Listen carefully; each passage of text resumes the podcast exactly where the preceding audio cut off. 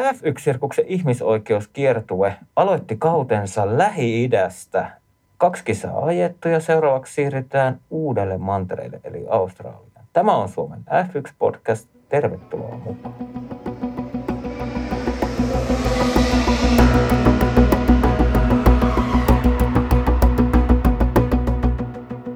No niin, olihan meillä Saudi-Arabiassa jännä viikonloppu. Oli jopa niin jännä, että en ollut varma välillä, että seurasinko Ukrainan sotaa vai F1-sirkusta Saudi-Arabiasta. Morjesta siellä Etelä-Pohjanmaalla. Miten, millä mielellä Etelä-Pohjanmaalla on seurattu lähiviikkojen tapahtumia F1-sarjassa? Täällä on seurattu ihan suurella jännityksellä ja mielenkiinnolla. Että ajetaanko vai eikö ajeta ja sillä viisiin periaatteessa jännitetty sellaisia asioita, mitä ei oikeastaan olisi tarvinnut edes jännittää. Niin, eikö ole aika mielenkiintoinen homma, että tota niin kuin, ää, F1-sarjassa keskustellaan siitä, että pystytäänkö ajamaan vai joudutaanko lyömään niin kuin kamat takaisin rekkoihin ja lähtemään pois koko, koko maasta, koska on riski siitä, että ohjusisku tulee rata-alueelle.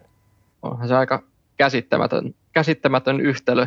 Ja vielä sitten, mitä sitten viime jaksossakin jo Juuso nosti esiin, niin että se oli jo tiedossa ja sinne oli jo yritetty niitä hyvin lähellä rata-aluetta niitä ohjusiskuja, niin oli aika käsittämätöntä, että ei silloin, silloin ei reagoitu, mutta onneksi voi sanoa näin jälkeen, että onneksi lopulta kuski ja, kuskit ja koko Formula 1 henkilökunta niin, niin säästyi suuremmilta vahingoilta.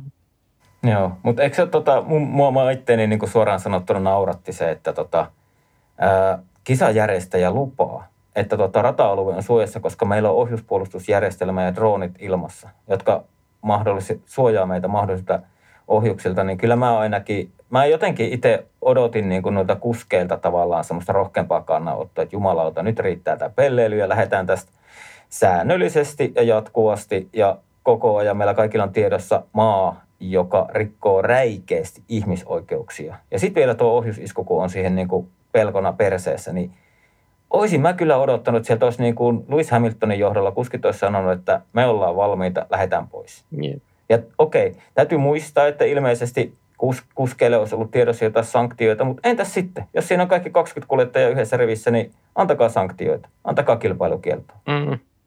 Näinhän, se, näinhän sitä oletettiin, että näin ei käy, mutta en tiedä, mitkä ne lopulta oli ne syyt, millä tota F1 sai käännettyä kuskien päät. Ja, tai ainakin näin oletuksena, että monikin kuski oli vastusti kilpailemista vielä perjantaina, mutta että mitkä ne syyt on lopulta ollut, mm. koska ne on osittain jopa kuskikin vaiettu tästä tilanteesta, niin se on, se on kyllä hyvin käsittämätöntä, mm. mutta on ylipäätään hyvin, hyvin tota kyseenalaista, että miksi tällaisille valtioille ei annetaan järjestämisoikeuksia.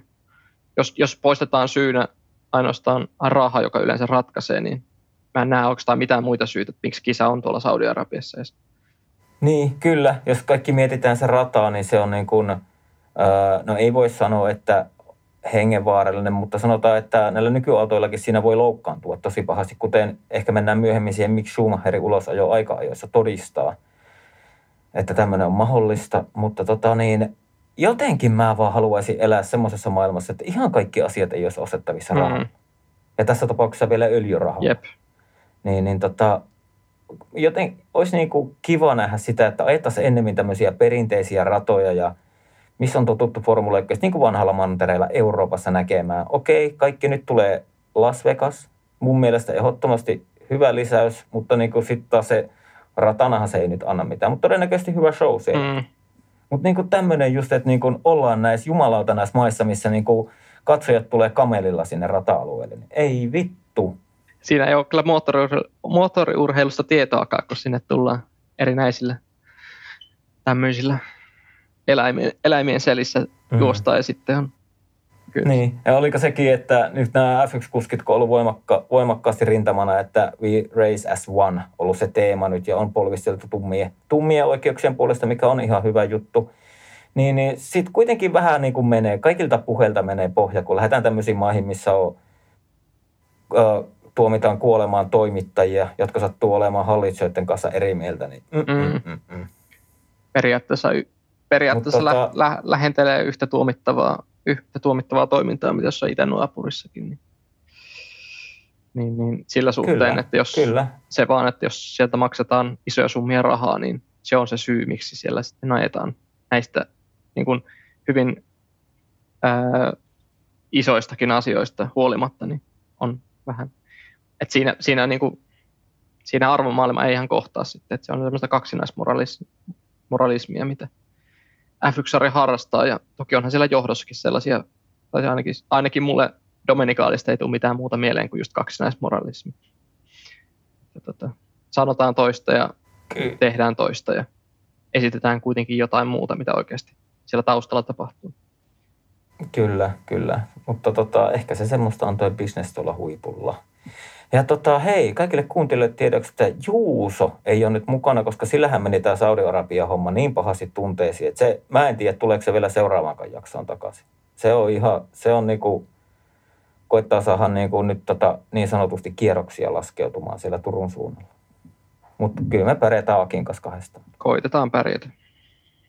Joo, mutta mennäänkö Aki, oliko sulla jotain perjantai-harjoituksista muuta kuin ohjusisku? Jäikö mitään muuta mieleen? No tota, ei niistä kyllä oikein, niistä perjantain treenistä. Kun ekoissa treeneissä, niin kuin ekoja treenejä katso sillä mielellä, että jes, formulakin se viikonloppu taas, mutta niin se vaan kääntyi sitten, niin se vaan kääntyi sitten tota, enemmänkin niiden ohjusiskojen jännittämiseen toisissa treeneissä, että ajetaanko tässä enää, että kyllä siinä sitten oli jo mielessä joku muut asiat kuin se kilvana jo sinne perjantai-päivänä, mutta, mutta tuota, lopulta päästiin kuitenkin ajamaan perjantain treenit ja niin ne sitten merkkas sunnuntai-päivänä enemmän, kuin oli pitkiä vetoja tehty, niin eipä siellä nyt kummempaa, kummempaa tapahtunut. Kyllä. Mulla oli itselläni sille aikataulujen takia, niin mä en perjantaita kerennyt seuraamaan muuta kuin käytännössä tulokset vaan. Että. Ja näin kome. Oli muuten hieno valokuva jossain somessa, missä oli se, näkyy rata-alue, sitten ohjusiskujen ne tulipalot siellä taustalla ja sitten lentokone laskeutumassa siinä samassa kuvassa. Oli. Se lämmitti kyllä mieltä. Se oli kyllä. Mä näin semmoisen kuvan, se oli hieno. Vuode, varmaan Saudi-Arabiassa tota... vuoden valokuva. en tiedä, en mä tiedä, voisiko olla jopa. Ehkä siellä on sitten joku, joku prinssi. Prinssi on sitten jossain kuvassa, niin ehkä se kuitenkin valitaan sataprosenttisella äänestä. 101 prosenttisesti. Mm. Mutta tota, hei, koitetaan pitää tänään, tämä on itse asiassa lauantaa, kun äänitetään tätä, ja tässä vähän niin kuin molemmilla on vähän menoja, että koitetaan pitää semmoisena tiivinä pakettina. Ja tota, oliko lauantaa aika-ajot, niin tota, yllätyitkö Sergio Perezin paalosta? No, hullu, hullunahan tässä pidettäisiin, jos, jos sanoisi, että ei yllättynyt, että kyllähän se 219 kilpailua ilman paalupaikkaa ja sitten pamottaa paalulle sellaisena hetkenä ja vielä viimeisellä, viimeisellä vedolla, niin oli se aika kova temppu. Ja toki myös voi sanoa, että pitkä ura niin pienenlainen, pieni, pieni palkinto siitä pitkästä työstä. Kuitenkin aika, että ollut se peresi heikko osa yleensä kisaviikonlopussa ja siitäkin on näissä podeissa paljon, paljon tota, tuomittu siitä toimintaa, niin kyllä se oli tosi tavallaan mieltä lämmitti, että jo, aina se on aina hieno nähdä, kun joku tavallaan onnistuu vasten odotuksia, niin se on tavallaan myös osa, osa Forma 1 lajin suola, niin lajin suola siinä suhteessa, että nähdään yllätyksiä, mutta kyllä se aika monen yllätys oli. Mitäs itse olet mieltä? Niin, no siis mä oon sitä mieltä, että niin kuin kaikki muistetaan se, että tota Sergio Perezin käytännössä olisi ilman sitä, oliko se Bahraanin kakkoskisa, kun se voitti. Niin ehkä ilman sitä voittoa niin olisi kaveri tavallaan kokonaan jo F1 pois. Totta. Ja tota niin, jotenkin, jotenkin toi ää, aika-ajojen jännitys, niin etukäteen se oli lähinnä harjoitusten perusteella, niin se oli ehkä semmoinen aika selkeä Max Verstappen vastaan Charles Leclerc. Ja ehkä vähän Sanchike olisi, olisi, voinut olla sitä mahdollisuutta lyödä siihen kiilaa noiden kahden herran väliin, niin kuin lopulta löikin, kyllä. Mutta tota niin, kyllä mua yllätti, että Peresi, Peresi tuli tota paalulle, varsinkin kun muistetaan viime kausi, että oli aika ajoissa tosi iso ero Maxiin. Että niin kuin, mun täytyy sanoa, että Red Bull on tehnyt tosi hyvää työtä sillä, että nyt on saatu tuo Peresi selkeästi aika ajoissa parempaa iskua, ja sehän taas ylipäätään lupaa sitten kilpailuihin parempaa. Mm. Että ei tarvi aina lähteä sieltä, niin kuin sieltä 6-7 ja ohitusrallin kautta. Ja sitten kun pääset hitaammista ohi, niin sitten oletkin tavallaan jo podium, podiumtappelusta ulkona. Mitä se viime kaudella oli hyvin pitkälle, niin ehdottomasti otetaan isolla, isolla tota peukalolla vastaan tuommoiset suoritukset. Jep. Ja ylipäätään Peresin suoritustaso on ollut tänä vuonna niin sekä Bahrainissa, niin kisassa, niin ainakin mun mielestä se on ollut niin kuin lähempänä Verstappenia, mitä se oli viime vuonna. Että se on niin kuin hyvä niin kuin sillä yleisesti, vaikka ne tulokset ei ole tullutkaan erinäisistä syistä, niin tavallaan huomioida myös se, että eteenpäin on niin kuin tavallaan suhteessa Verstappeniin on menty, että onko sitten kyse vaan pelkästään siitä, että auto soveltuu paremmin Peresille tai Verstappen ei ole ihan vielä sinut sen auton kanssa, mutta niin, en tiedä, vaan mun mielestä Maxi puhuu siinä aikajojen jälkeen, että se ei vaan saanut jotenkin renkaita toimia. Että se niin kuin lips, lui, liu, miten se sanotaan, liukui siellä radalla. Eikö se jotain antanut radionkin semmoista Joo, kyllä se taas Q3 alussa heti sanoi, että, että onko, ne, onko nämä rengassetti joku ihan eri, erilainen kuin se pito hävisi yhtäkkiä. Että tavallaan, että verrattuna niin kuin eri rengassettien välilläkin tuli vaihtelu, että, että oliko sitten, oliko syy mm-hmm. Pirellissä vai oliko vaan niin kuin perstuntumassa se vika, mutta Kyllä, mutta sitten kun katsoo nyt aika yön tuloksia, niin Q2 Peresi oli pikkusen tota pari sadasosaa maksi edellä. Jep. Ja sitten oli 20 lopulta. Että tota, ehkä se vaan oli Tsekolta semmoinen todella hyvä suoritus. Ja siis mullehan kelpaisi se, vaikka Peresi olisi säännöllisesti maksia nopeammin. Mm. Koska mulla on jotenkin tuohon maksiin ruvennut menee niin kuin maku. En tiedä, mistä se johtuu. Siihen osaltaan varmaan ehkä vaikuttaa kaikki se viime loppukauden semmoinen minun, joka kannattaa rehellistä kilpaa, niin se kaikki likaisuus ja jotenkin, jotenkin mua on niin kuin alkanut maks nyppimään. Jep. Ja toki varmaan osa, osa syy on siinä myös niin kuin siinä talli, tallipäällikön viime kauden toiminnassa. Kyllä, Horner, Hornerilla on oma osuutensa siinä, mutta tota, kyllä tuolle kokeneelle meksikolaiselle, niin ehkä täytyy hypätä se vankkureihin tässä jossain vaiheessa. Ehkä. Katsotaan nyt, miten se pärjää. Mutta entäs Ferrari? Oliko sieltä kaksi ja kolme pettymystä? No, en tiedä. Jos joku olisi ennen kauden alkua sanonut, että Saudeissakin, tota, tai toisessa kisassa sieltä kaksi ja kolme olisi pettymys, niin kyllä vähän niin kuin olisi tota, taas epäilty, että mitä hän aamulla on syönyt. Mutta tota, kyllä se vähän siltä tuntui siinä aikaa, jossa tavallaan sen suhteen kuitenkin, kun ajateltiin, että on mo, niin kuin pitkiä suoria ja ajateltiin, että moottorista olisi apua. Mutta tota, lopulta, lopulta se Ferrari ei ollutkaan niin vahva tuolla Saudeissa kuin ajateltiin. Mutta tavallaan taas sitten ero taaksepäin, niin. jos Red Bull otetaan pois, niin sitten taas siitä, siitä, siitä taaksepäin, niin kyllähän ero on valtava muihin. Että sillä voi olla luottavainen jatkon suhteen, mutta kyllä se pieni semmoinen pettymys oli ihan Leclerc. Eihän se paljon jäänyt paulusta. Mutta... Ei, siis kaksi mm. Ja tota, mä jotenkin, niin mä juteltiinkin sun kanssa tuossa ennen kuin ruvettiin nauhoittaa, niin tota, juteltiin vähän tätä, että niin kuin, mitään selkeästi Ferrari ajoi tuolla Saudeissa, niin ajoi tota isommalla aeropaketilla kuin Red Bull. Ja tietenkin me tiedetään se historia, että Red Bull Adrian Newin suunnittelemana niin on aina ollut aerodynaamisesti erinomainen auto. Ja tota, nyt jos sitten nähdään se, että, tai oletetaan, että Ferrarilla on pikkusen Red Bullia parempi moottori, niin sitten se tavallaan niin kuin Ferrari pystyy vähän sitä ehkä paikkaamaan sitä aeropuolen vajavuutta verrattuna Red Bulliin niin sillä moottoriteholla. Et se, niin kuin sit, mä luulen, että tämä tulee menee silleen, että vähän radasta kiinni kumpi siellä voi. Mm. Joo, ja ainakin nyt näyttää molempien osalta, että se ero on kuitenkin niin keskenään tosi pieni, että ajetaan sitten pienillä siivillä tai isommilla siivillä, niin että se ei tavallaan, se on vaan niin kuin suhteessa siitä, että miten sitten auto lopulta säädetään, että, ja miten se näkyy kilvana jossa. Mutta mm. Mut jotenkin, jos me vähän vilkaistaan nyt, kun vertaillaan että kahta tallia, niin vilkaistaan kilpailuun, niin mun mielestä Max Verstappenilla oli suorakyyti ihan erilainen kuin Ferrarilla. Oli. Niin kuin, ja oli se seuraaminenkin oli paljon helpompaa. Mm.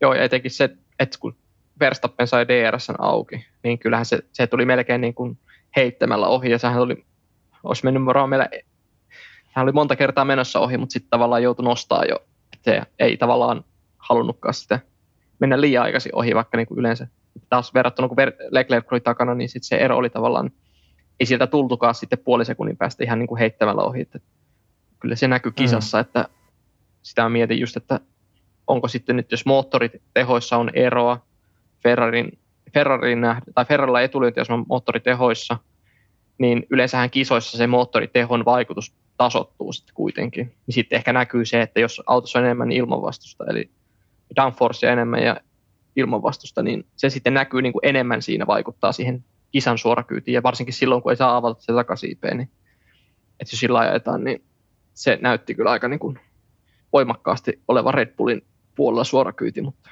todennäköisesti se liittyy auton säätämiseen ja lähe, viikonlopun lähestymistapaan. Kyllä, kyllä. Mutta hei, mitäs, mitäs me mieltä me ollaan, ollaan tosta, kun Lewis Hamilton jää ensimmäisen aika No kyllä, siinä... Se oli niinku ihan massiivinen katastrofi. Sekä Lewisille että meille. No sekä että, mutta kyllähän siinä vähän, vähän ilonkiljahduksiakin pääsi siinä samalla. Samalla pakkohan se oli vähän nauttia siitä hetkestä, kun Stroll, Stroll ylittää linjan ja tiputtaa Hamiltonin, niin kyllä taisi Lawrence'inkin tota, hattu tai niin suupieleen tulla muutama hymynkare siinä kohtaa, että on me jotain tehty oikein. Mutta ei vaan. Tota, se oli kyllä aika, aika iso paukku sinänsä, koska kyllähän se oli, niin kuin, oliko se kolmannet treenit, niin siellä oli niin kuin, Mersu-moottorit oli sijoilla 11, 14, 15, 16, 17, 18, 19, 20, eli käytännössä kymmenen viimeisen joukossa oli kaikki kahdeksan autoa kolmansissa treeneissä, niin tavallaan oli odotettua, että Q3 pääsy voi olla vaikea, mutta se oli iso yllätys. Ja vielä se huomioida, että Tsunoda ei päässyt ajamaan ollenkaan aikaa. Niin tavallaan Joo. Hamilton olisi ollut periaatteessa ajamalla todennäköisesti 17. Jos olisi vielä Tsunodakin päässyt mm. ajamaan, niin olisi aika katastrofi. Mutta eikö tota Louis ottanut sen oman piikkänsä ihan täysin? Ne oli vaan lähtenyt niinku kokeilemaan jotain säätöjen puolesta ja ne vaan meni nyt yksinkertaisesti pieleen. Eikö siinä ollut joku semmoinen? Koska kyllä me muuten oletetaan, että se olisi ollut lähempänä rassia. Mm, joo, näin se, näin se taisi sanoa aikojen jälkeen. Että, ja näin sitä vähän taisi mm, tuolla ja... Twitterissäkin olla sitä, että jotain on kokeiltu, mutta onko tämä ei edes tavallaan tiedetty, että, tai ei ymmärretty sitä, että miten se noin huonosti. Ja varsinkin ilmeisesti se vaikutti, nimenomaan oliko se niin, että ykkössektorilla tuli se ero, jos se nyt vai... Joo, se otti siinä jotain 70 niin. Mietin sitäkin, että mutta sitten kun oli se suorakyytivertailu, niin ei se sielläkään niin kuin, tavallaan kulkenut se auto, että onko sitten onko sit käynyt Mersullakin näiden uusien autojen kanssa jotain sellaista, että ollaan tavallaan yritetty tehdä jotain, että olisi vaikka enemmän suorakyytiä ja sitten onkin epäonnistut siinä ja jotenkin se maa-efekti ei olekaan toiminut sitten tai on epäonnistuttu sen suhteen, että on tavallaan menty molemmissa suhteen niin kuin pieleen. Et se on kyllä, ja kyllä siitä näyt vertailu Russellin ja Hamiltonin kierroksista, niin sekin oli tota, ihan mielenkiintoinen katsoa, niin kyllähän niin kuin, melkein joka mutkaa, niin Russell jo kovempaa kuin Hamilton, niin se kertoi siitä, että ei, että ei ollut myöskään luottoa siihen autoon siinä, että ei siinä kyllä kaikki ei ollut kunnossa, mm. mutta en mä sitten taas, toisaalta mä en välttämättä usko siihen, että siellä mitään teknistä vikaa itsessään oli, koska kyllähän ne olisi sitten sen korjannut ja vaihtanut jotain osia sitten kisaan, jos siellä olisi huomattu jotain. Ja sitä ei taas tehty. Mm. Mutta... mutta ilmeisesti mä, mä oon käsittänyt, että ehkä se Mersun suuri huoli on tällä hetkellä se maa-efekti mm. Että se alkaa pompottaa ja sitten ne joutuu sen, joutuu sen takia nostaa auton korkeutta ja se taas sitten vie sitä downforcea pois. Joo, se on ollut mer- Eli ne ilmeisesti painii sen kanssa ja nyt Australia ilmeisesti jo uusi pohja jo tulossa. Mä näin jonkun neljän kohdan listan, mitä niillä on päivityksiä tulossa. Että kyllä ne varmaan kovasti yrittää ratkaista sitä. Mm. Onhan niillä periaatteessa Barcelona ekoista testeistä niin, niin lähtien ollut varmaan tiedossa tämä pomputusongelma, että sillä aikaahan siitä on jo kulunut, mitä siitä on pian puolitoista kuukautta kulunut, niin sillä varmasti siellä nyt jotain on jo reagoitu ja sillä mutta tähän asti ollut kyllä mm. erikoista. Ja... Niin, ja kun muistetaan, että auto ruvetaan muuttaa, niin kaikki vaikuttaa kaikkeen, niin ei se varmaan ole niin kuin vaikka Mersu on osaava talli insinöörin puolelta, niin ei se varmaan ihan helpoin no ei. jos on niin kuin noin perustavasti mennyt jotain Mm. Joo, eikä se, niin. Ja sellaista. Mutta se oli se vielä tuosta Hamiltonin epäonnistumisesta, että se, jos mä nyt en ihan väärin muista, niin ajamalla Hamilton jäänyt viimeksi Q, Q1 2009 Britannian GPS, jolloin se oli 19. Niin se kertoo jo tästä, että kuinka harvinaislaatuisesta ongelmasta tai kuinka harvinaisesta asiasta on kyse, kun Hamilton niin kuin aika, jossa, niin kuin, tai on aikaa, jossa va, näin suurissa vaikeuksissa. Että, ja se on myös, se, tähän oliko se Britannian GP 2009, niin tyyliin sitten seuraavissa kisoissa yhtäkkiä Hamilton ajoi jo paalupaikoista. Eli tavallaan, että se suorituskyky okay. nousi sitten aika, aika pienessäkin ajassa sitten. Et 2009 vuosi alku oli Hamiltonille se, se ainut ura, niin kuin, uran ainut vaihe, kun se joutui ajaa sellaisella autolla, mikä ei ollut voittava auto. Ja sen jälkeen silloin käytännössä, jos ei ihan voittava auto, niin ainakin sellainen top 6 auto ollut koko ajan alla. Niin, niin ihan hieno, hieno, hienota myös nähdä tavallaan, että, että se tota, joutuu nyt tarpomaan sellaisen, niin kuin, että auto ei olekaan se ykkösauto tai kakkosauto, niin Mm. Mutta mut mua ei kyllä yllätä sinänsä, että jos mennään Australiaan, että se on siellä top 5 taas. Ei, ei mua se niinku... Ei, ei yllätäkään, joo. Sitten yllättää, että jos se kolme joukkoa aika jossakin lykkää itsensä. Niin, niin sitten me ruvetaan jo katsoa, että okei, no tietenkin muistetaan, että taas kun Australia mennään, niin on taas vähän katuratamainen. Mm. Että, että, että tota, niin siellä yleensä vähän vaikea niin tehdä sitä, yleensähän kausi kun on alkanut Australiasta, niin sitten aina on totuus vasta nähty seuraavissa kisoissa. Yep. Että se Australia on ollut aina vähän pikkusen semmoinen, mikä voi vähän hämätä tuloksissa. Yep. Mut, mutta tota, jos me ei puhuta Mersusta sen enempää, okei, no Rasseli oli kuudes, että kantoi sitä Mersu, Mersun, Mersun merkitystä ja ainut oli muuten Mersu-moottori Q3. Jep. Että kertoo jotain siltäkin sanalta. Mutta sitten Esteban Oko viides. Mun mielestä oli kiva nähdä, kun Alpine tuli sen, mun mielestä Bahrainissa aloitus oli vähän nihkeä, niin nyt oli sitten selkeästi parempaa, että molemmat autot Q3 ja Esteban jopa viides. Mm. Joo, taas, eikö Alonsokin ollut Q3 ja niin, oli, niin. oli. Fernando oli seitsemäs. Oli, oli vahva, vahva joo Alpinelta tosiaan. Ja tämä oli vähän niin kuin, en muista, olinko minä se, joka sanoin, että ne oli viime vuonnakin tuolla Saudeissa vahva, mutta olivat kyllä Okona jo melkein podiumille viime vuonna, niin et jotenkin niin kuin, itsellä oli ainakin sellainen ajatus, että voisi olla vahva, mutta sitten just ajattelin, että olisiko kuitenkin noin Ferrarin asiakastallit olisi vielä kovempia, mutta niin vaan Alpin oli periaatteessa siinä heti kärkitallien perässä seuraavana. Taisteli periaatteessa sitä Russellin kanssa siitä vitossiasta eteenpäin, mutta oli kyllä ihan positiivista nähdä. Ja myös se sillä että siinä myös vaihtelee ne niin radoittain sinne keskikastissa ne voimasuhteet, että Alpine oli huomattavasti kilpailukykyisempi Saudeissa kuin Bahrainissa. Joo, ja nyt kun puhuit keskikastista, niin mun mielestä tämä keskikasti vaikuttaa nyt paljon mielenkiintoisemmalta kuin esimerkiksi viime kaudella, koska nythän siellä on ihan selkeästi, niin siellä on Alfa Romeo, siellä on, no McLarenkin on kyllä nyt siinä keskikastissa, ja sitten siellä on nyt Alppinekin ihan selkeitä talleja ja Tororos. Mm. Ja onko sitten Haasi tietty rajauksia, ainakin Magnussinin ajamana, mitä alkukauden kaksi kisaa todistaa, niin Magnussenikin on siellä, niin kuin sanotaan, että niin kuin tappelemassa sieltä sijoissa 6-10. Jep. Siinä on käytännössä kaikki muut, paitsi toi Williams ja Aston Martin tällä hetkellä niin kuin voisi laittaa siihen samaan, samaan kastiin, että ne voi radoittaa ja vaihdella niiden suorituskykyä. McLaren otti pienestä eteenpäin sieltä pohjalta, että oli lähellä mm. kuitenkin Q3. Niin.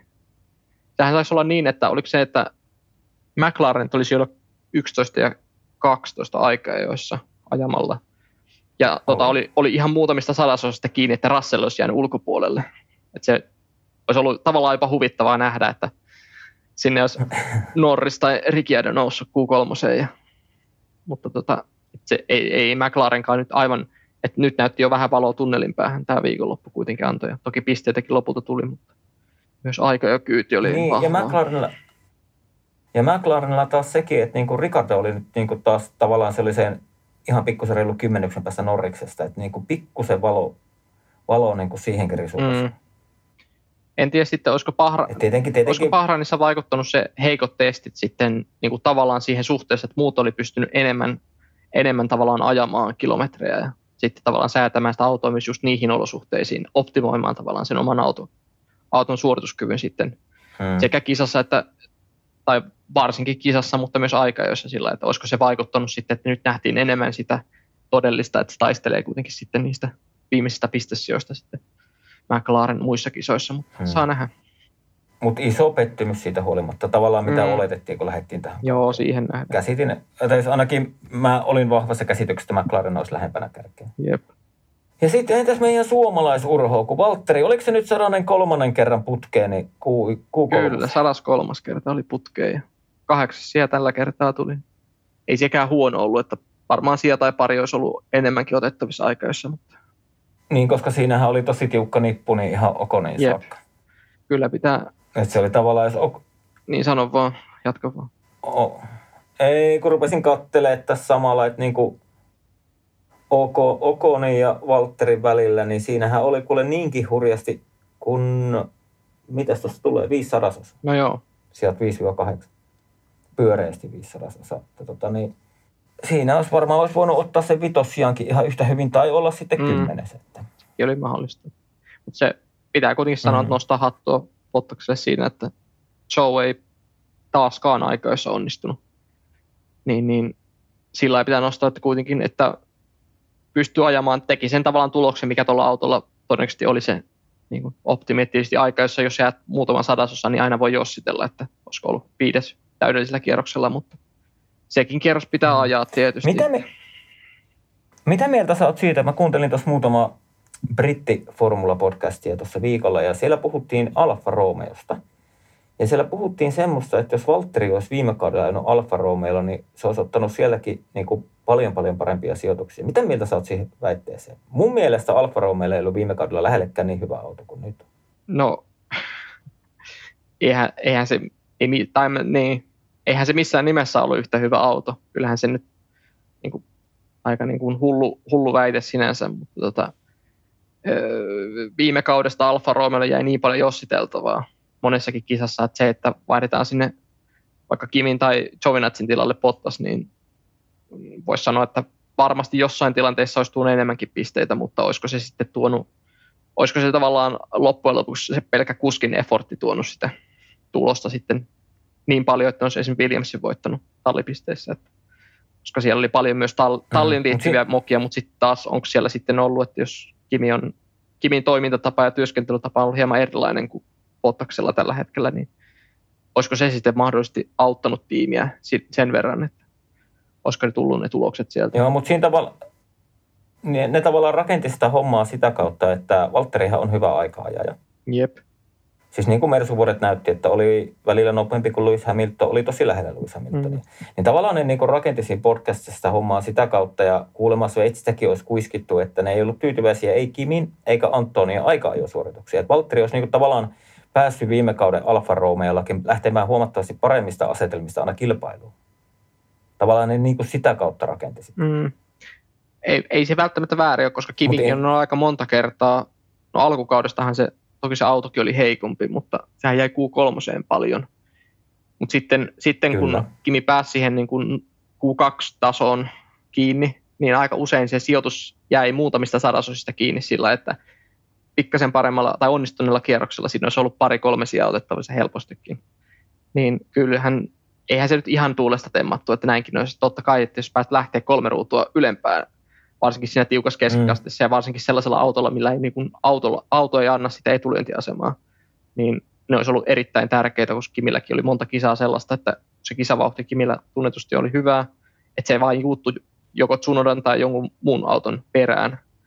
niin tavallaan että se, että jos sä olisit ollut edempänä, niin sulla olisi ollut ehkä mahdollisesti vähän parempi paikka sit siinä kisassa ja se olisi todennäköisesti tuonut jonkun sijoituksen plussaa, mutta sitten taas vaikea vertailla, koska tämä ei ole kunnon vertailupohjaa siihen, että mikä on todellisuudessa Pottaksen ja Kimin kisakyydin ero ja kuinka se auto säädetään, että säädetäänkö se enemmän kisaa varten vai aikoja varten. Niin, mutta eihän toi Pottaksen kisakyyti nyt tänä vuonna ole huonolta näyttänyt, että jos verrataan aina Hamiltonin sitä kisakyytiä, niin kyllähän siinä Pottas hävisi, mutta sitten, että verrataan Kimiä ja Vetteliäkin, Ferrari-aikoina sitä kisakyytiä, niin kyllä Kimi aika usein jäi myös siinä sitten Vettelille, vaikka se aika oli se suurin mm. kompastuskivi. Niin, että tavallaan, että olisiko, mm. olisiko, olisiko Mut Pottaksen, voi, niin kuin, tavallaan teoriassa voisi ajatella, että olisiko Pottaksen kisakyyti jopa lähellä Räikkösen niin kuin, tasoa.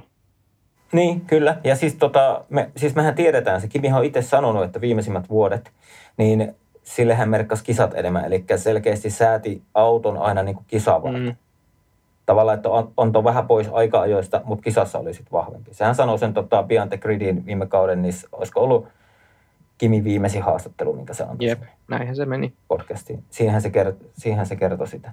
Mutta ei nyt puhuta Kimistä sen enempää, koska Kimi viettää perheelämää ja puuhastelee motocrossin parissa.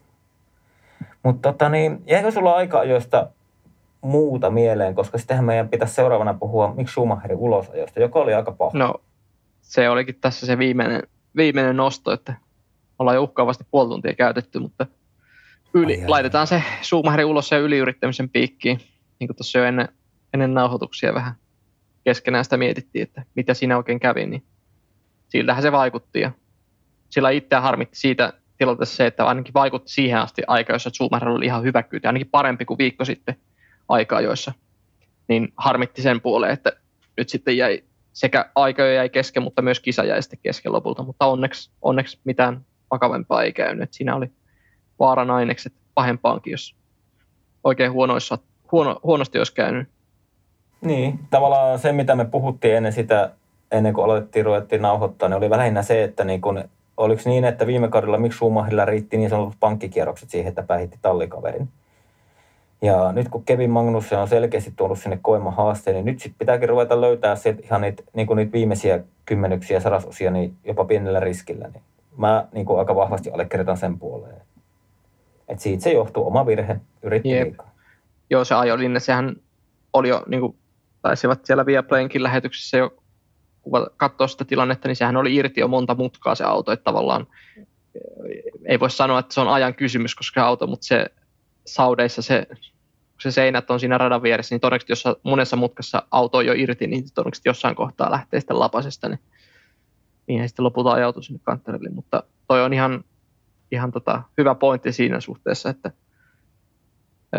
jos sulla on tallikaverina sellainen kaveri, joka on ensinnäkin se on kokeneempi kaveri ja sitten tavallaan vielä sitten tuntuu siltä, että on aiempana kautena on vähän niin kuin tullut vähän semmoinen, tall, tallikin on pitänyt sua niin kuin tosi hyvänä aikakuljettajana, sitten tavallaan tuleekin sitä lunta tupaan, että yhtäkkiä sä et olekaan, sä jäät yhtäkkiä sen 30 aikajoissa tai yhdellä kierroksella, niin niin kuin ihme se on, jos ei se jollain tavalla vaikuttaisi. Että voihan se tietysti haastattelussa aina voi sanoa, että ei, ei se vaikuta eikä se niin kuin sillä vaikuta, mutta sitten kun laitetaan se kypärä, kypärä päähän ja sitten jossain kohtaa sulla on hetkikin aikaa miettiä asiaa tai että, että hän, nyt, nyt pitää kokeilla tuossa tietyssä mutkassa, että se tallikaveri on ollut nopeampi tuossa tietyssä mutkassa, niin sitten sä rupeatkin ajamaan ikään kuin, sä et aja enää vaistovaraisesti, niin silloin usein tulee tehtyä niitä semmoisia virheitä, mitä ei normaalisti tapahdu.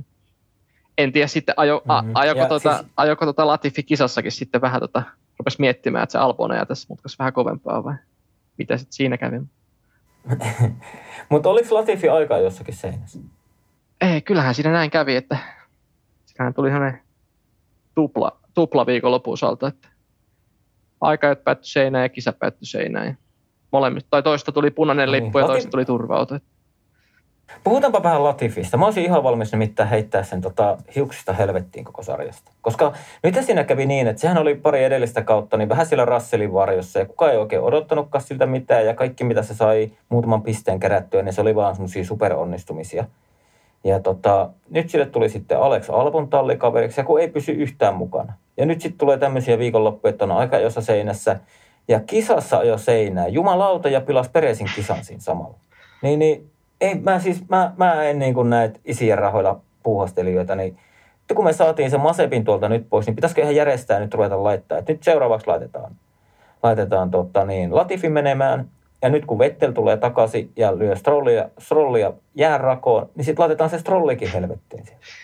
Joo, tää, tää on, mm. ihan, on, on kyllä tavallaan ihan samaa mieltä, että se Latifilla on ollut tavallaan aika, aika kehittyä ja aika näyttää, että se kuuluisi tuonne 20 mahdollisesti, ei ehkä maailman parhaan kuskin joukkoon, mutta kuitenkin parhaimpien kuskien joukkoon, niin ei se kyllä missään vaiheessa ole näyttänyt sitä, että se pystyisi, pystyisi tavallaan viikonlopusta toiseen e, ja edes yhtä viikonloppua ajamaan sillä puhtaasti ja älyt, niin kuin korkealla suoritustasolla. Että kyllähän siinä Twitteristä taisin nähdä jonkun tweetinkin tässä viikon Saudi, Saudi GPn viikonloppuna, että tota olisi parempi noiden kanalaisten keskittyä jääkiekkoon.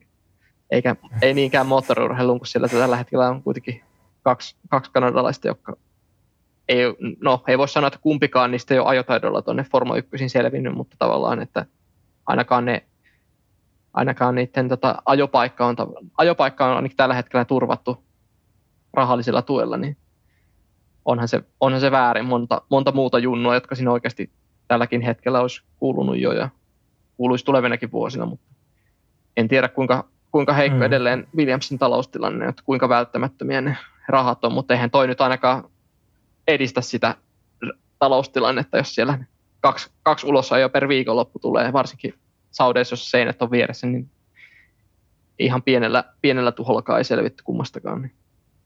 Niin, jos Günther Steiner puhuu jotain, että tota, miksi Schumacherin autoromutus maksoi noin miljoonan, niin sanotaan, että pikkusen pienempää luokkaa ne voi olla noin Latifi, Latifin kulut viikolla. Niin, mutta se, että jos kaksi kertaa, niin mä veikkaan, että se voi hyvin olla lähellä samaa, samaa hintaluokkaa.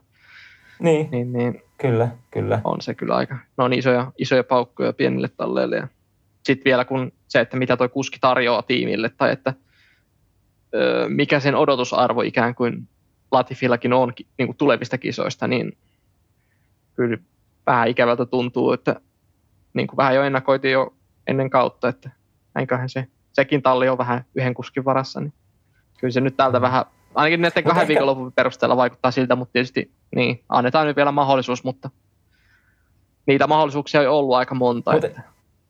Uh, mutta entä jos Latifi onkin piru hyvä kehittää sitä autoa, mutta me ei vaan tiedetä Me ei tiedetä sitä kyllä. No, ja Williamsilla voi tietää niin. jotain, mitä me ei tiedetä.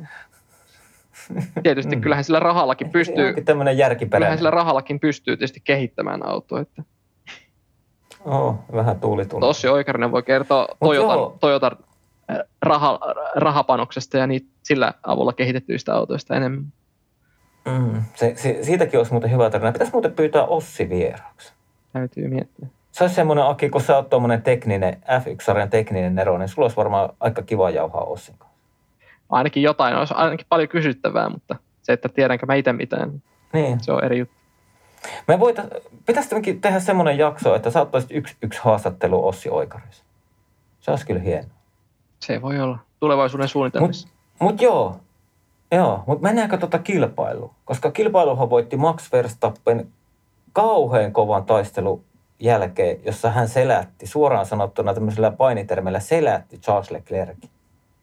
Jäikö sulla jotain? Mulla jäi nimittäin siitä taistelusta yksi juttu, mistä mä haluan puhua, niin jäi mieleen. Mutta mitä sulla jäi siitä mieleen? No, toi oli kyllä tosi hyvin kuvattu sitä, sitä tota, taistelua. Se oli nimenomaan semmoinen rehti, rehti selätys, että siinä oltiin tasaväkisiä toisiin nähden ja sitten lopulta parempi voitti, että näin se voisi kuvailla. Mutta kerros, kerros sä nyt, mitä sulle jäi siitä mieleen.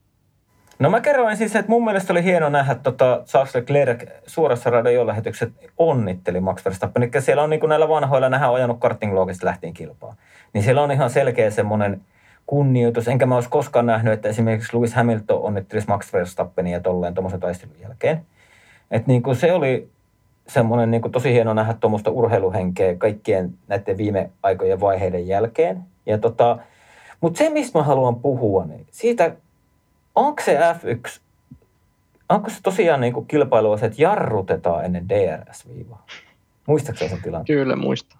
En nyt muista ihan kierros, kierrosta, kun tässä on niin sen verran monta päivää mennyt välistä, mutta se, eikö se ollut aivan niin kuin viime vuonna ne Hamiltonin kanssa Verstappen, niin niillä oli just samantyyppisiä tilanteita. Useampikin mun mielestä sitä just, että, niin. että hidastettiin siihen, niin kyllä se vähän hullunkuriselta vaikuttaa, että eka ajetaan eka ajetaan kierros melkein täysiä ja sitten, tota, sitten 100-200 metriä ennen DRS-linjaa ruvetaan jarruttelemaan, että kumpi, kumpi saa, ei saa avattavan takasiive, että on se vähän huvittava, huvittava tota. ehkä sitten se mittauspisteen paikkakin pitäisi olla sitten jossain muussa kohtaa, keskellä suoraan eikä siinä jarrutusalueella, vaan olisiko se sitten niin, niin, aiemmin. Siis se pitäisi olla aiemmin kuin siinä jarrutusalueella. Niin, tavallaan, että siinä, koska se on, nyt se on niin myöhään, että jos sä ohitat siihen mutkaan, niin sä menetät sen DRSn käytännössä. Että tavallaan, että se just, että mm. aika pienelläkin muutoksella tuommoinen tilanne olisi vältytty, mutta olihan sekin ihan huvittava tilanne ja se kertoi myös siitä, että molemmat halus, niin kuin, molemmat oli tavallaan taktisesti ja kilvanäöllisesti niin kuin samalla, mitta, samalla niin kuin viivalla sen suhteen, että molemmat tie, vähän niin kuin odotti, mitä toinen yrittää, mutta sitten kuitenkin se tuli yllätyksenä. Mutta, tuota. Kyllä. Ja siis, jos tätä mietitään isommassa mittakaavassa, niin eihän tämä niin kuin tule olemaan ongelmana silleen, kun mennään tavallaan, tullaan vaikka Euroopan radoille. Niin eihän se, se on tämmöisiä tiettyjä radoista riippuvainen juttuhan. Mm. Niin missä on niin sattuu olemaan kaksi pitkää suoraa peräkkäin. Yep. Että eihän tämä niin semmoinen ongelma ole. Ja ää, jos en ihan väärin muista, niin oliko 2007 Kanadassa, niin oliko silloin tota, Hamiltonin ja Alonso tallikavereiden välillä, oliko tämmöinen samanlainen tilanne? Mm. Että on näitä niin kuin ollut ennenkin. Siis kerropa nyt, ei kyllä 2007 vuonna Kanadassa, niin eihän silloin ainakaan puhuttu DRSstä vai mitä, mihin sä viittaat tällä? Eikä, kun siis mun mielestä oli tota, että joskus aiemminkin on ollut, ja se oli Hamilton Alonso, ne oli tallikaverina, niilläkin oli joku tämmöinen, öö, että niin kuin molemmat jarrutti ennen viivaa. Olisiko ollut 13 vuonna Kanadassa? Silloin ei ollut tallikavereita. Olisiko ollut 13? Joo, ei ne ollut tallikavereita silloin. Joo, Mä muistan tämän klipin. Alonso ja Hamilton. Tota, se taisi olla se mittauspiste ennen siis sitä hiusneulaa, taisi olla se mittauspiste, ja sitten siinä en muista kummin päin se meni niin, että kumpi hidasti, mutta sillä että ei, oli menossa tavallaan ohi, mutta hidasti sitten, että saa sen DRS sille pitkälle suoralle ja tuli sitten sen avulla ohi. Joo, joo. Että, Et on tätä ollut ennenkin, mutta le- leikataan toi 2007 Kanada pois. Korjataan toi 2013 Kanada. Oli hyvä, että äijä joo, mä ajattelin, että mentiin niin kauas, että ei kyllä avattavasti takaisin, takaisin just vielä haaveiltukas silloin. Että. Ja mä, mä muistin väärin sen vuoden. Mutta siis mä muistelen, että joskus tämmöisiä on ollut. On joo, kyllä noita niin kuin sillä sattuu ja nyt se vaan sattuu olemaan kisan johdosta, että harvoin niin kuin sillä ja viime vuonnakin toki samalla radalla nähtiin samanlaista kikkailua. Se on ehkä, ehkä myös sitä, tota, sitä mieltä, mä... niin voisi sen tuohon yhdistää siihen, että ehkä ne kisat pitäisi viedä sellaiselle radoille, missä oikeasti ei tarvitse pelleillä tuommoisten asioiden kanssa. Niin, tai pelätä ohi. Niin. Siis niin kuin, on pari pikkujuttua, niin kuin, missä ei tarvitse jarrutella, jarrutella ennen DRS-viivaa ja pelätä ohjuksia. Nyt kun kuuntelette sillä fialla, niin tehkää jotain asiaa. Mutta tota, jos me vielä mennään tähän Verstappen Leclerkin, koska mulle tämä rupeaa tämä parivaljakko näyttäytyy semmoisena, että melkein voisin, jos olisin ennustaja, niin voisin katsoa tuommoisesta ennustajan pallosta, että niin kuin nämä kaksi kaveria tulee ratkaisemaan mestaruuden No, tässä vaiheessa, ka- tässä vaiheessa kautta niin näyttää hyvin vahvasti siltä, mutta mä, mä oon tavallaan, en tiedä jos katsoit, ainakin kuulijat, jotka katsoivat Viaplayn lähetyksiä ja katsoikin sen jälkeen tämän mä... huvittavankin tota vaiheen, kun ne pohti tätä, että taisi Niki ja Ossi lyödä vetoa tästä, että Niki sanoi, että tämä on selvästi Leclerkin ja Verstappenin kauppa, niin Ossi nosti kuitenkin vielä, luotti, luotti Mersuun, Mersumiehenä ja tota, luotti myös Saintsiin ja mulla on ehkä enemmänkin, no mä pelkään, että Mersu nousee mestaruustaistoon, mutta enemmänkin, että Saintsi Miten sä pelkäät sitä? mutta enemmänkin mä... Siis, sehän olisi aivan loistavaa, jos nousee. No joo, oishan se siis niin, niin kuin Ossikin se hienosti muotoili, niin kilpailusta saisi hienoa, kun olisi kolme tiimiä, jotka taistelisi voitosta tasavertaisesti. Mutta mä, mä oon saanut ehkä kylläkseni, kyllä, kylläkseni siitä, että Mersu on siinä niin kuin ykköspaikalla, niin tota, ehkä mä toivon, että se nyt ihan heti ei nouse. Että jos silti kauden puolessa välissä nousee taistelemaan kisojen voitosta, niin sekin sekoittaisi kivasta mestaruustaistoa sitten. Mutta mä, mä luotan ehkä enemmän, että se Sainz voisi olla se kaveri, joka siinä – koska Sainz on ainakin omien sanojen mukaan ollut tosi paljon vaikeuksia sen auton suhteen tässä niin kuin alkuvuodesta. Että onko ne sitten enemmänkin semmoista turhautumista, vaan sitä, että tavallaan onko se vaan hukassa vai onko se vaan tosiasiassa se, että nyt Leclerc on löytänyt sen oman tasonsa verrattuna Sainziin, vai onko se enemmänkin, että Sainzilla on oikeasti jotain säätöjen kanssa ongelmia, että onko, niin mä tavallaan luotan, että jos, Sainz, kun, jos, jos ja kun Sainz on tyytyväinen autoonsa ja saa sen sellaiseksi kuin se haluaa, niin kyllä se kisoissa pystyy vastaamaan. Mutta sitten kun ruvetaan puhumaan tästä kilvanajollisesta puolesta, että kun niin kuin viime vuonnakin monta kertaa katsottiin, niin jotenkin tuntuu, että sitten kun aivan ajetaan niistä viimeistä sadasosista, niin Verstappen ja Hamilton nousi niin kuin, niin kuin muiden yläpuolelle siinä kohtaa. Niin nyt tähän vaikuttaa siltä, että jos olisi samassa tilanteessa olisi ollut Sainz Leclerkin tilalla, niin olisiko, olisiko nähty yhtä, yhtä viihdyttävää ja tiukkaa voittokamppailua. Että olisiko se ollut niin kuin yhdestä tai kahdesta kerrasta poikki, että se olisi saman tien Verstappen ohittanut ja sitten pitänyt loppua kisan takana. Niin tavallaan se, se siinä just mietityttää, hmm. että koska nämä on kuitenkin sellaisia tilanteita, mikä voi lopulta ratkaista mestaruuden. Onko Sainz niissä kohtaa niin kuin riittävän luja sitten, mutta joo. Niin, mutta mä jotenkin tuossa Sainz, kun se taaskin puhui sitä, että tota, ollut ongelmissa, niin kuin, että tosiaan niin kuin ehkä vaikein kauden aloitus, mitä silloin viime vuosina ollut. Niin sitten jos se kuitenkin Leclercille häviää vain 20 aikaa jossa, niin ei se nyt niin kuin kauhean hirveässä mm. vaikeuksissa voi olla. Tai miten ylivoimainen se sitten onkaan, kun se saa selätettyä ne vaikeudet. Jep. Joo, ehkä se, ehkä se on vähän niin kuin, jotenkin tuntuu Mutta, se myös, että Sainz ehkä tämä tuskaisuus johtuu ehkä siitä, että se tietää, että nyt olisi se mahdollisuus voittaa, tai olisi voittaa vaikka mestaruus.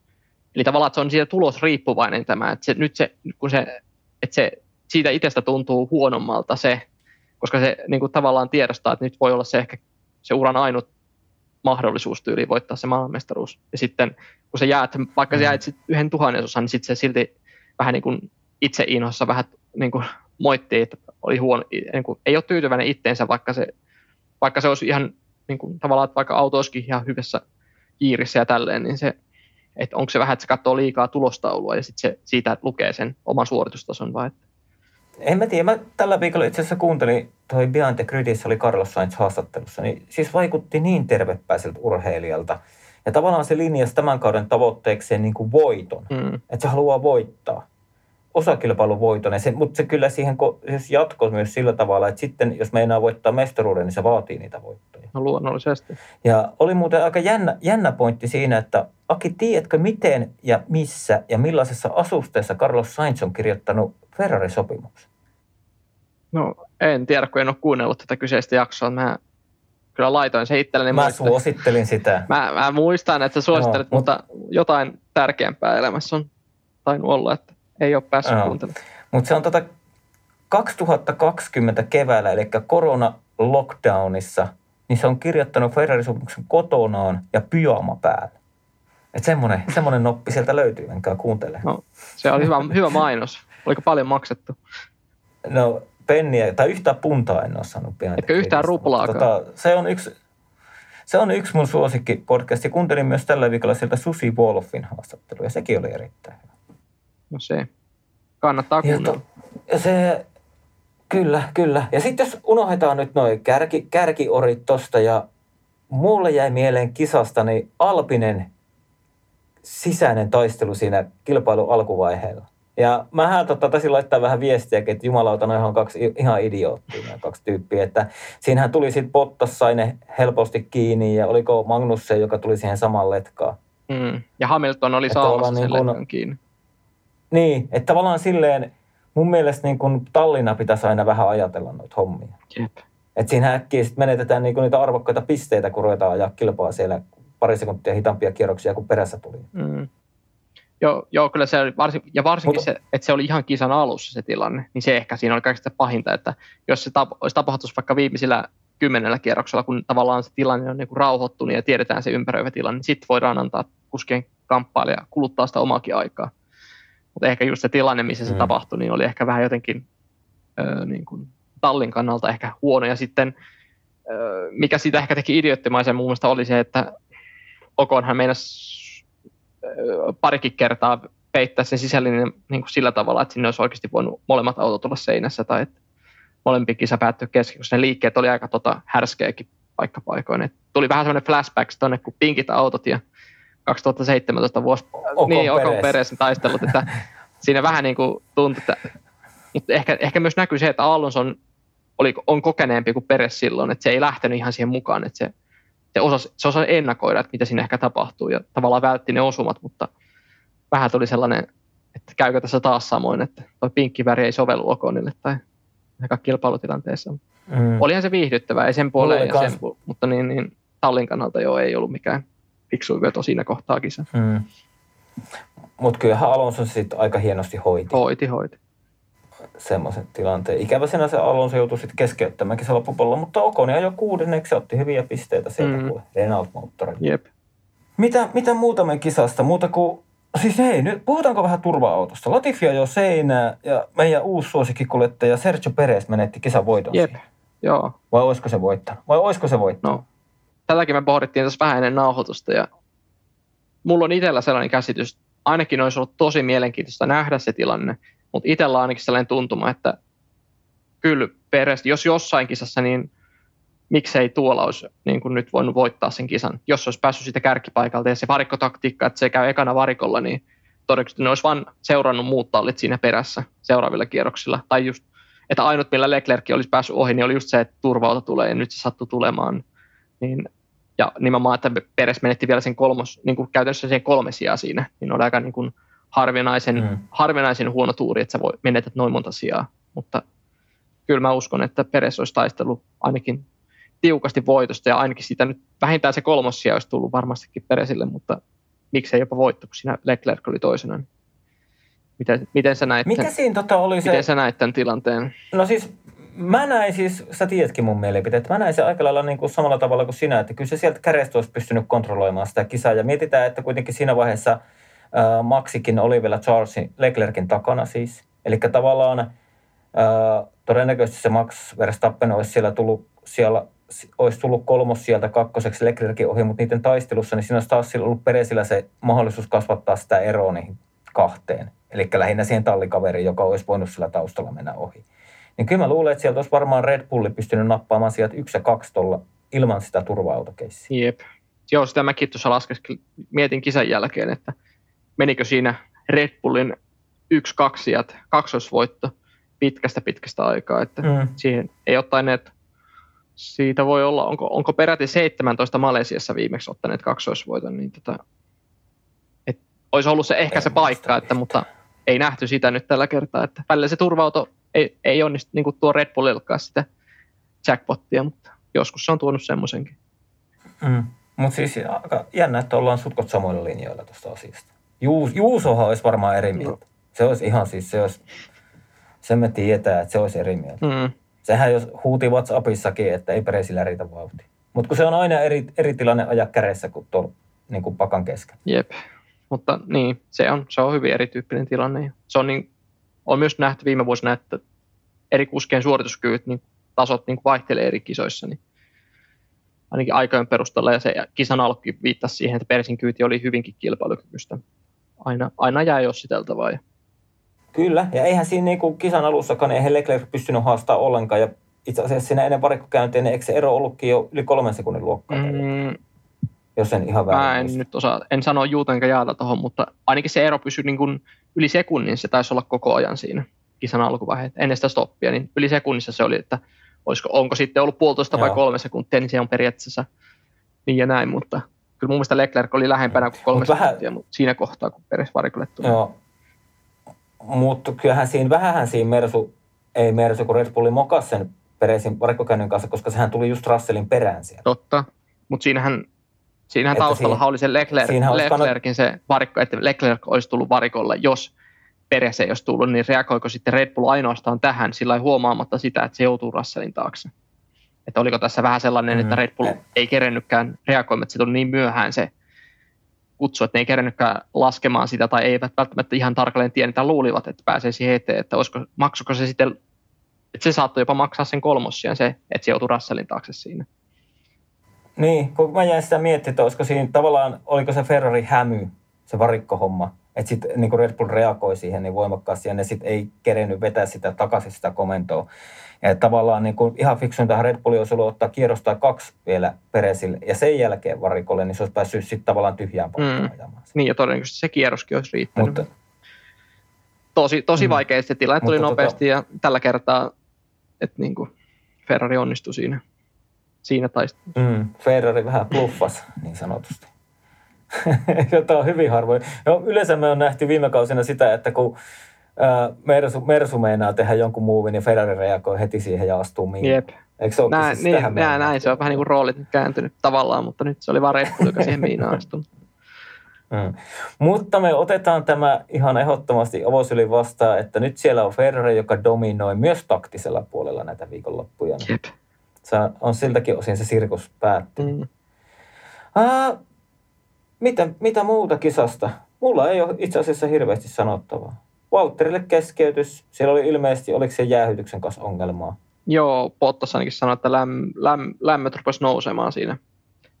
Siinä Joo. aika niin kuin nopeasti, nopeasti rupesi lämmöt nousemaan ja sitten sit ne kokeili tulla varikolle, että jos ne saisi jotenkin laskettua niin tai että onko, onko noissa jotain likaa noissa jäähdyttömän ilmaanottoaukoissa, mutta ei niissäkään ollut mitään niin kuin mitään roskaa, että sitten se vaan laulu loppui siihen, mutta sitten se oli aika hauska, hauska yhteensattuma, että just samaan hetkeen myös Ricciardo että Alonso keskeytti siinä. Että se sattui olla, oliko mm. sama kierros vai, vai seuraava, mutta kuitenkin ihan samoilla hetkillä hän ne keskeytti ja kaikki autot hyytyi siihen. Että eipä siinä nyt, sitten, sitten siinä tuli se VSC-episodi tavallaan, että se varikko suljettiin siinä ja tavallaan nyt, mm. nyt voisi sanoa, että Hamiltonilla no. tai ei voi sanoa, että huono tuuri kävi, mutta se, että Mersu vähän oli myöhässä siinä tilanteessa – mitä taas Haas ei ollut. Haas oli hereillä, mutta Mersu ei ollut siinä kohtaa aivan yhtä hereillä, jonka takia periaatteessa öö, ne voitti niin kuin Haasilla Magnusseni. Magnusseni ohitti Hamiltonin sen avulla, että pystyi hyödyntämään osittain sen VS siinä.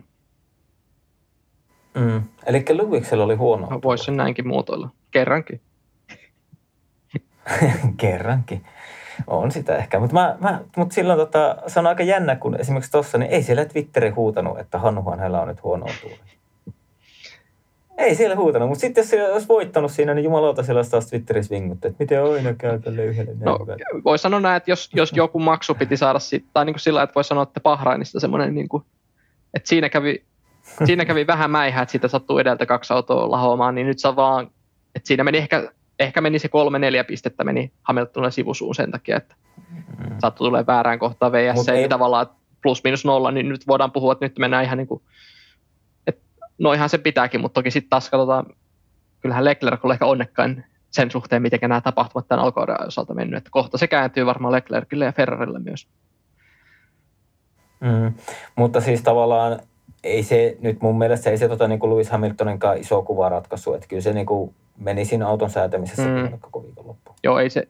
Tavallaan, että kyllähän se olisi pitänyt olla tuolla sijalla viisi, niin kuin normaali, niin. jos kaikki olisi ollut kohdilla. Ei se, joo.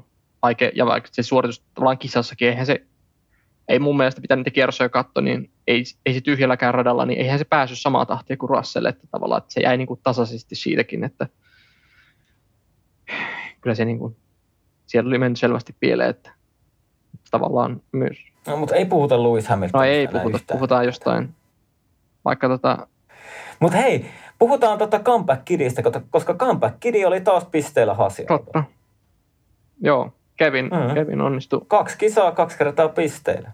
Sehän oli, oliko se Günther Steiner kommentoi jotenkin sillä, että jos me olisi viime vuonna otettu kaksi pistettä kisasta, niin koko padokki olisi niin kuin aivan hullaantunut tai niin kuin yllättynyt tästä tapahtumasta. Että nyt se oli periaatteessa ihan perussuoritus melkein niin kuin Bahrainin jälkeen. Että, no joo, että enemmänkin olisi voinut saada, mutta että tavallaan nopeasti mm. se maailma muuttuu. Mutta eikö siinä ole, oliko siinä joku kohu sen sanomisen suhteen?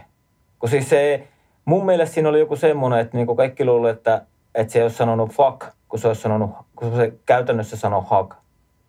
Kun sillähän on se italialainen aksentti siinä englannissa. No mä en ole nähnyt tätä itse Mä oon vain nähnyt sen lai, lainauksen, mutta se, en mä sitä suoraan osannut oikeastaan kääntääkään tähän, että mitenkä enkä mä... Joo, koska ne spekuloit tuossa W TF1-podcast, ne spekuloi sitä silleen, ne oli kattonut sitä nauhaa miljoona kertaa, ja ne oli sitä mieltä, että se ei sanonut fuck, että niin kuin en olisi nussinut koko varikkoa, vaan se sanoi, että olisin niin kuin halannut, eli hug.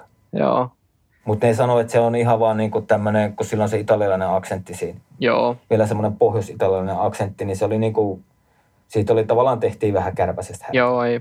Eikä sillä, eikä sillä niin kuin mulle mitään väliä ole, koska mulla on ihan ok, vaikka Gunther Steiner sanoo sen faksin. Joo, ei se, se, se tavallaan on, sopi hien, siihen niin kuin aiempiin mies. kommentteihin, mutta sen mäkin vaan sen, se oli lähinnä se pointti just siinä lausun, että se, että se niin kuin tavallaan, että kuinka se maala muuttuu, että viime vuonna kaksi pistettä, niin se olisi oikeasti mm. ollut iso juttu, niin kuin iso juttu, se olisi ollut varmaan se tämän kisan iso mm. juttu, mutta nyt se oli tavallaan ihan perusjuttu periaatteessa, että niin se vaan.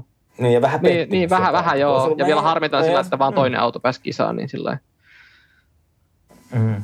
Mutta nälkä kasvaa Kyllä. syödessä. Niin se näköjään on pienilläkin tolleen. Seuraava. Hei, tota, ehkä me käsitellään, ää, mulla ei tästä kisasta ole enää mitään, mutta mä haluan ottaa, tällä viikolla F1-sarja ilmoitti, että kaudelle 23 niin kisakalenteriin liittyy Las Vegas. Onko minkälaisia ajatuksia kuule siitä, että F1, F1-autot pyyhkäisee strippiä pitkin menee kaasupohjassa? No, ei siinä mitään. Mä taisin Twitterissä tämän kommentoida jo sillä ja tiivistää mun oikeastaan näkemykseni tähän, että ihan ok paikka, että siellä ajetaan kilpaa, mutta kyllä mulla on tullut jo näiden katuratojen suhteen niin kuin ihan niin kuin, on, on saanut ky, niin kuin tarpeeksi näistä katuradoista, että kyllä niin kuin, niitä yksi, kaksi, kolme, vähän riippuen vähän erityyppisiä kuin ne katuradat on, niin ne on ihan jees, mutta nyt kun, no toki myös kun kalenteri on paisunut, niin myös näitä katuratoja tuntuu, että näitä on aivan liikaa, että ei, ei, ei F1-sarja tarvitse niitä, että kyllä Formula Eessä voivat ajella niitä katuratoja ihan riittävästi jo, että, että jos haluaa niitä ajaa enemmän, niin siirtä, vaihtakoot sarjaa tai seuratkoon sitä sarjaa, mutta mun mielestä ne ei Formula 1-autolle edelleenkään ole se oikea paikka ajaa kilpaa. Et niin kuin nähtiin Saudeskin tavallaan se, että niin. se ei ole välttämättä oikea tyyli, että siellä on betoniseinä sen valkoisen viivan, ainakaan sillä, että se on joka paikassa. Että totta kai se on ihan hyvä, että se jossain kohtaa on lähellä, mutta mä en itse, nää, itse niin kuin tykkää näistä katuratojen lisääntymisestä kalenterissa. Mitä sä itse oot sitten mieltä? Joo, mulla on vähän, no, mulla on vähän sekä, että musta on ihan tosi ihanaa se, että kun tota, ajetaan katuradalla, niin me ei tarvitse viikonlopun aikaan puhua ratarajoista. Mutta tota, niin, mä olisin sitä mieltä, että tavallaan niin kun, ymmärrän sen, että Liberty Median, joka omistaa f 1 oikeudet, niiden tavallaan se ideahan on tuoda tavallaan F1 niin kuin lähelle katsojia. Tavallaan, että enää ei mennä niitä peltoteita pitkin spaahan ja leirille, ne tuodaan niin kuin näihin niin, että vaan, vaan ne tuodaan niin kuin tähän, missä niin kuin tavallaan se yleisö löytää sinne helposti ja tavallaan niin kuin käytännössä automaattisesti. Että tavallaan onhan se hienoa, mutta sitten niin ehkä muutenkin, kun tämä kisakalenteri paisuu, niin pitäisikö niitä sitten vähän ruveta vuorottelemaan, että jos nyt ajetaan Vegasissa, niin ei, ei ajeta sillä kaudella esimerkiksi Pakussa. Mm. Siis tiedätkö, että niin kun pidetään se kalenteri vähän kurissa ja pidetään edelleen sitten näitä niin sanottuja perinteisiä moottoriratoja mukana. Koska kuitenkin ää, siihen on joku syy, minkä takia on olemassa perinteisiä moottoriratoja, koska ne on nimenomaan tehty näitä autoja varten. Niin, se on vähän sillä että jotenkin tuntuu vähän typerältä ja se on niin kuin aivan niin kuin, jo lähtökohtaisesti luonnonvarojen hukkaan, hukkaan heittämistä, että eka rakennetaan moottoriratoja ympäri maailmaa ja tehdään nimenomaan sitä varten, että siellä on niin kuin, ei nimenomaan sitä varten, että siellä pystyisi jopa, jopa Formula 1, eli näitä, eli näitä Grade 1-tason moottoriratoja, niin tehdään. Ja mm-hmm. sitten, sitten tuommoiset katuradat valtaa niiden niin kuin, ikään kuin mahdollisia näitä niin kuin, tapahtumia, niin mun mielestä se on niin kuin lähtökohtaisesti väärin, että miksi näitä edes rakennetaan. Eihän kyllä meidän pärjättäisiin nykyisilläkin radoilla sitten jo niin kuin siinä suhteessa, että niitä vähän ylläpidetään, niin me saadaan kyllä, kyllä maailmasta löytyy se 20 moottorirataa ja sitten jos haluaa vielä 10 katurataa siihen päälle, niin tavallaan on vähän niin kuin, mä en itse en tykkää tästä suuntauksesta, mutta onhan niissä niin kuin, onhan siinä showteja just niin kuin sä sanoit, että se on lähellä katsoja ja sinne varmasti hakeutuu ne katuratojen ympäri niin katsomoonkin vähän erityyppistä väkeä, eikä niin välttämättä ja voi löytää nimenomaan moottoriurheilun sen avulla.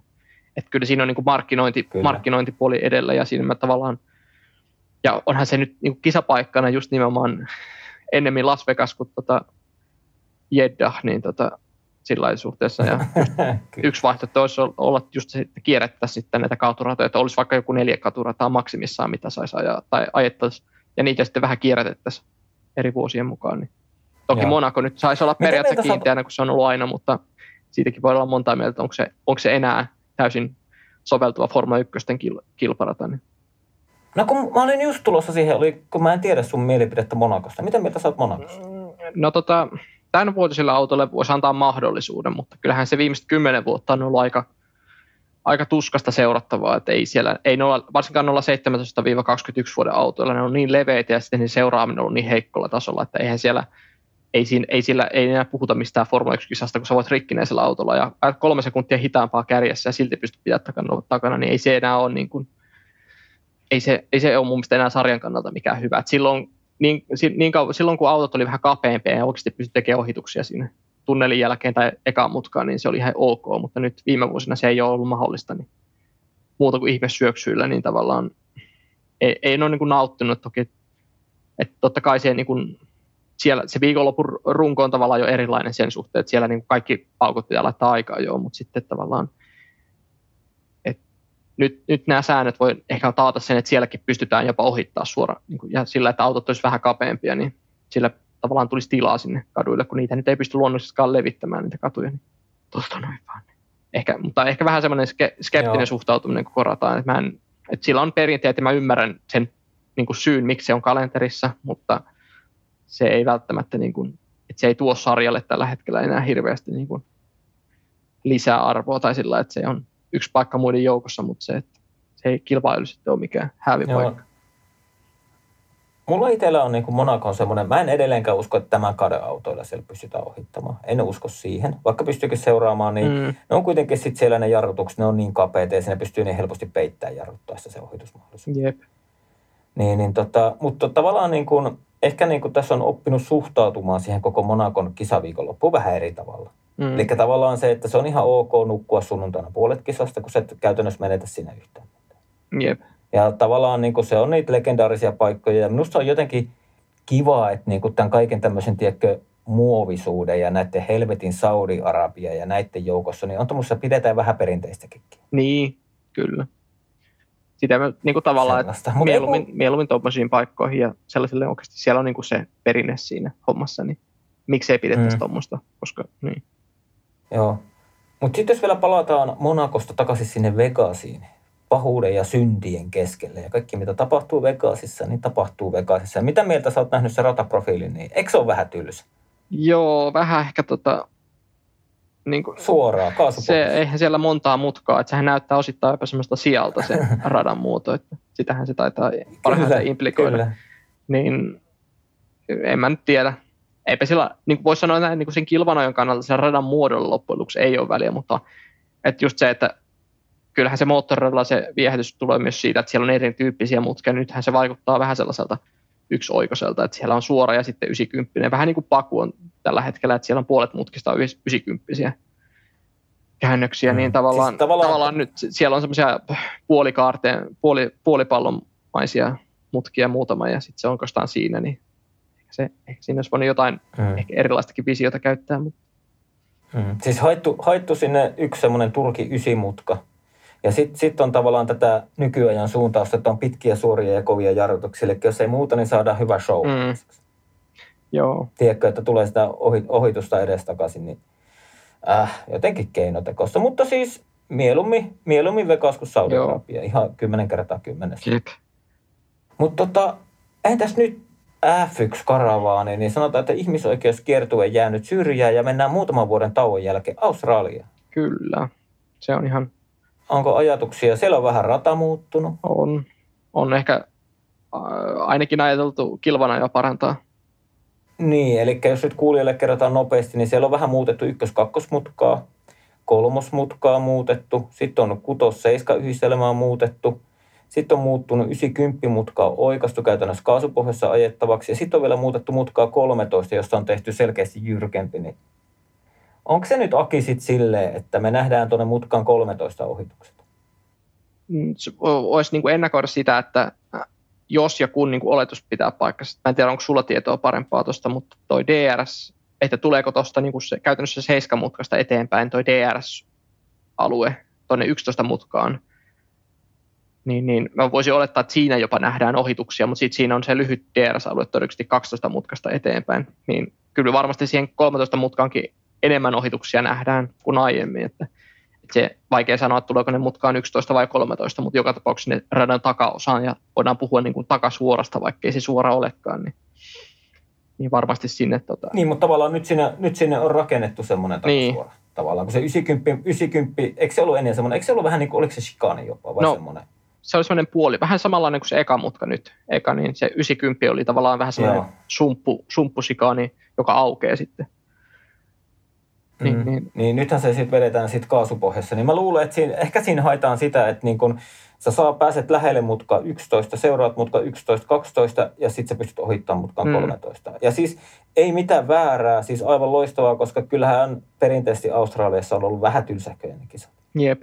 Joo, kyllä se viime, viimeiset vuodet on ollut, niin kuin, en nyt osaa sanoa mistä, mutta ainakin näillä leveillä autoilla, niin niillä ainakin niin ohituksia on tosi vähän nähty ja myös jo sitä ennen tässä hybridiaikana, niin aivan tosi vähän. Niin kuin, että yleensä se kisa on ollut sen takia jännittävä, kun on ollut kauden ensimmäinen kisa.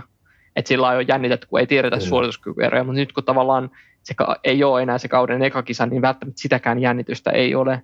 Niin sitten tavallaan, jos siellä ei tule yhtään ohitusta, niin voidaan puhua niin kuin tavallaan vielä enemmän pettyneitä, kuin normaalisti just se kauden avauskisa on tuonut siihen pienen lisäjännitteen. Niin kyllähän noin mun mielestä jo mm. kansan on niin kuin peukun noille muutoksille. Että noissa on ainakin nyt yritetty just, että sieltä on poistettu just se yksi välisikaani sieltä täysin.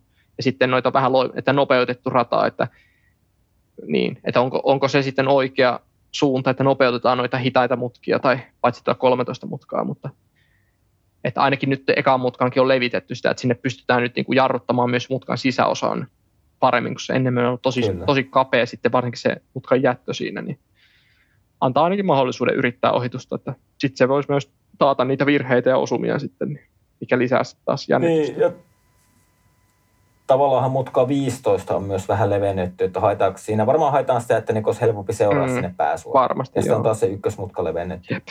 Ja kyllä, kyllähän nyt et, paljon, et, paljon tota, auttaa tietysti tämän vuoden autotkin jo tuolla, että tuolla on sellaisia mutkia nimenomaan, mitkä on ollut aiemmin vaikeita seurattavaa, niin nyt se helpottuu, just tuommoiset puolinopeat mutkat.